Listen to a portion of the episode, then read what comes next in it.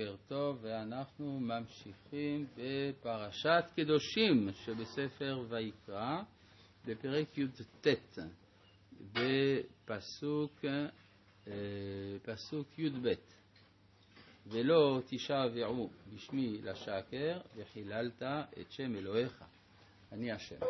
מה הקשר בין שבועת שקר לבין חילול שם? פשוט מאוד. מה תוכנה של שבועה? תוכנה של שבועה זה שאדם, הרי כל שבועה היא בשם השם, גם כשזה לא מפורש. הגמרא אומרת, גם אם הוא לא אמר במפורש שזה בשם השם, זה בשם השם.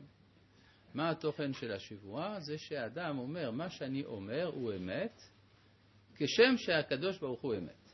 עכשיו, זה אף פעם לא נכון. כלומר, גם על שבועת אמת זה לא יהיה לגמרי נכון, כי הרי אין מה להשוות בין הקיום של מי שמוכח המציאות לבין קיום של כל דבר אחר שהוא רק אפשרי המציאות.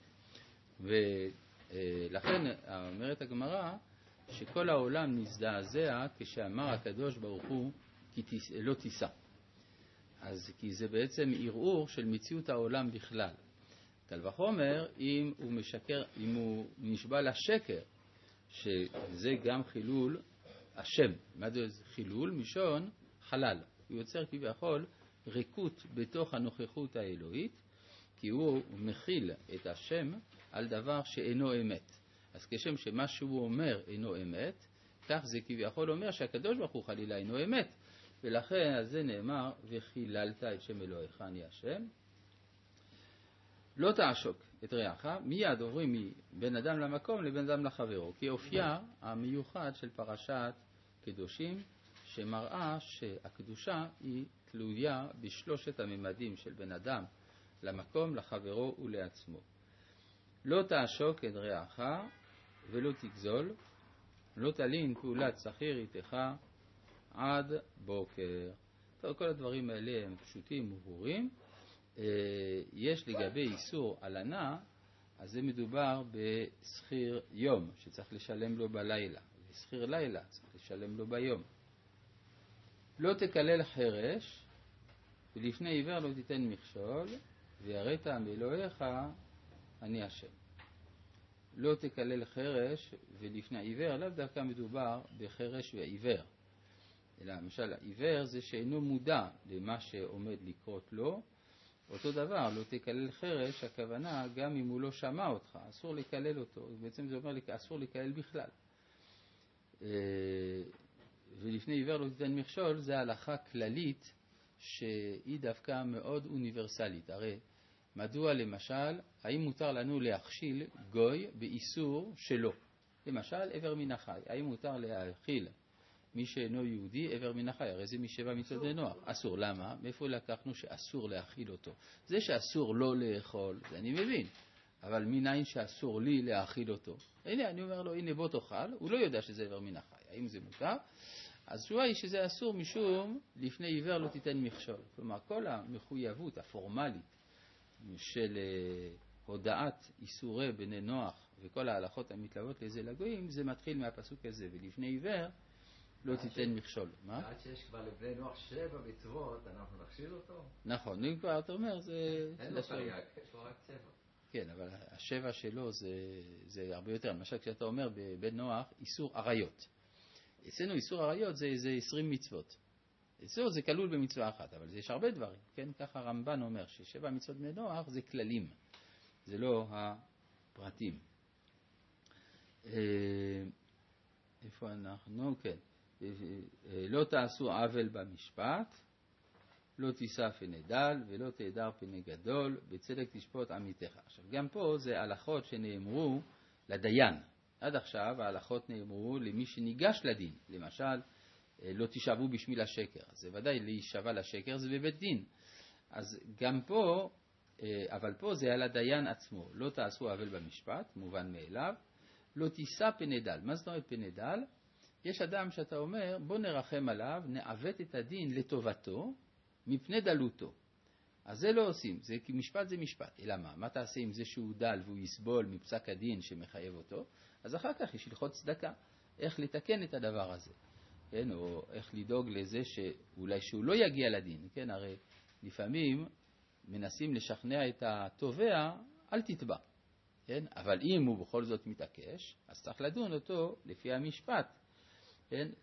לא תישא פני דל, ולא תהדר פני גדול. אותו דבר.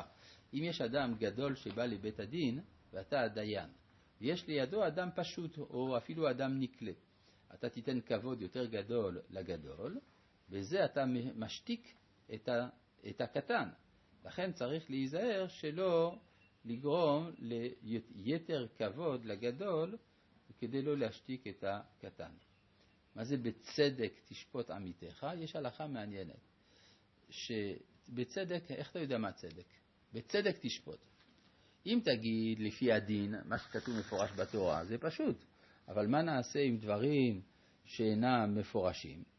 בצדק. אז זה מה שנקרא סברה האנושית. כמו למשל מסכת בבא בתרא, שכבר העירו עליה גם הרמב"ם, שכמעט ואין לה מקורות בתורה, זה הכל סברות.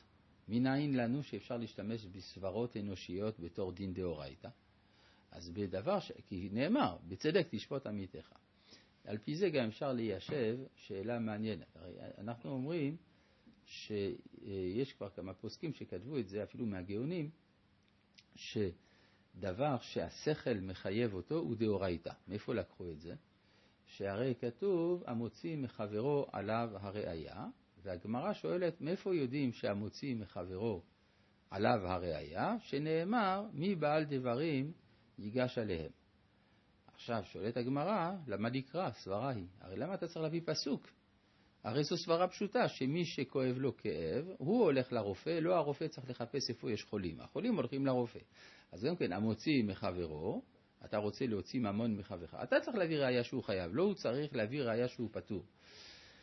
ולכן, מזה למדו שדבר שהוא בסברה, הרי יכולת להגיד, לא, אבל זה יותר טוב שיש פסוק, כי פסוק הופך את זה לדאורייתא. מכאן אתה לומד שסברה היא דאורייתא בכל מקרה. על זה עולה השאלה, אם זה ככה, אם כל דבר שהוא סברה הוא דאורייתא, אז למה הברכה ראשונה, ברכת הנהנים, היא דרבנן?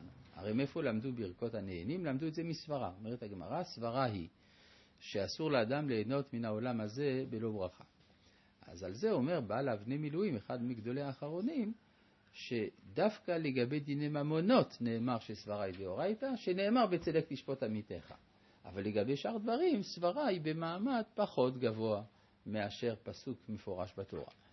כן, אז זה סוגיה שלמה, אתם רואים, עולה מהפסוק הזה. לא, מה? אז צדק זה בעצם, צדק זה החוכמה? כן, צדק זה על פי סברה. מה צודק ומה לא צודק? איך אתה יודע? זה צודק. יש אפילו במשפט הכללי, לא משפט התורה, יש כאלה שרצו לומר שחוזה שהוא לא צודק בטל. למרות שחתמתי במפורש, אבל כיוון שזה לא צודק, אז זה בטל. יש שאלה אם עד כמה אפשר להגיד דברים כאלה. יש מקרים, יש מקרים. לא אמרתי שזה לא, אמרתי שצריך לדון עד מתי אפשר להגיד. מה זה אומר? זה מניח שיש מקרים. כן? זה מובלע, הוא מונח בדברים שלי. אם יש חוזה שמתחילה, מישהו כתבו אותו ככה שיש שם, הוא לא חוקי.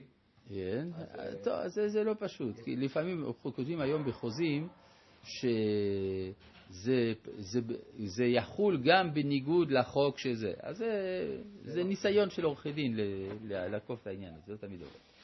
טוב, לא תלך רכיל בעמך, לא תעמוד על דם רעך, אני השם. לא תלך רכיל בעמך, כאן כל השורש של כל הלכות לשון הרע. הכל מתחיל מפה. מה זה רכיל? כמו רוכל. רוכל מביא סחורה מזה לזה. מה זה הרכיל? הוא מספר, פלוני עשה ככה, אלמוני עשה ככה. עכשיו, מה, אז אסור להגיד? למשל, אדם, אני אומר, פלוני קיבל פרס נובל, אסור להגיד? לא, מותר. אלא הכוונה דיבור שיש בו נזק לחברו, הוא בכלל איסור רכילות. קל וחומר, אם זה דיבור שבמהותו הוא מזיק, אז זה כבר לשון הרע, ואם זה גם שקר, אז זה בכלל מוציא שם רע. אז זה לא תלך רכיל בעמך. אז למה כתוב לא תעמוד על דם רעך? מה זה קשור לעניין?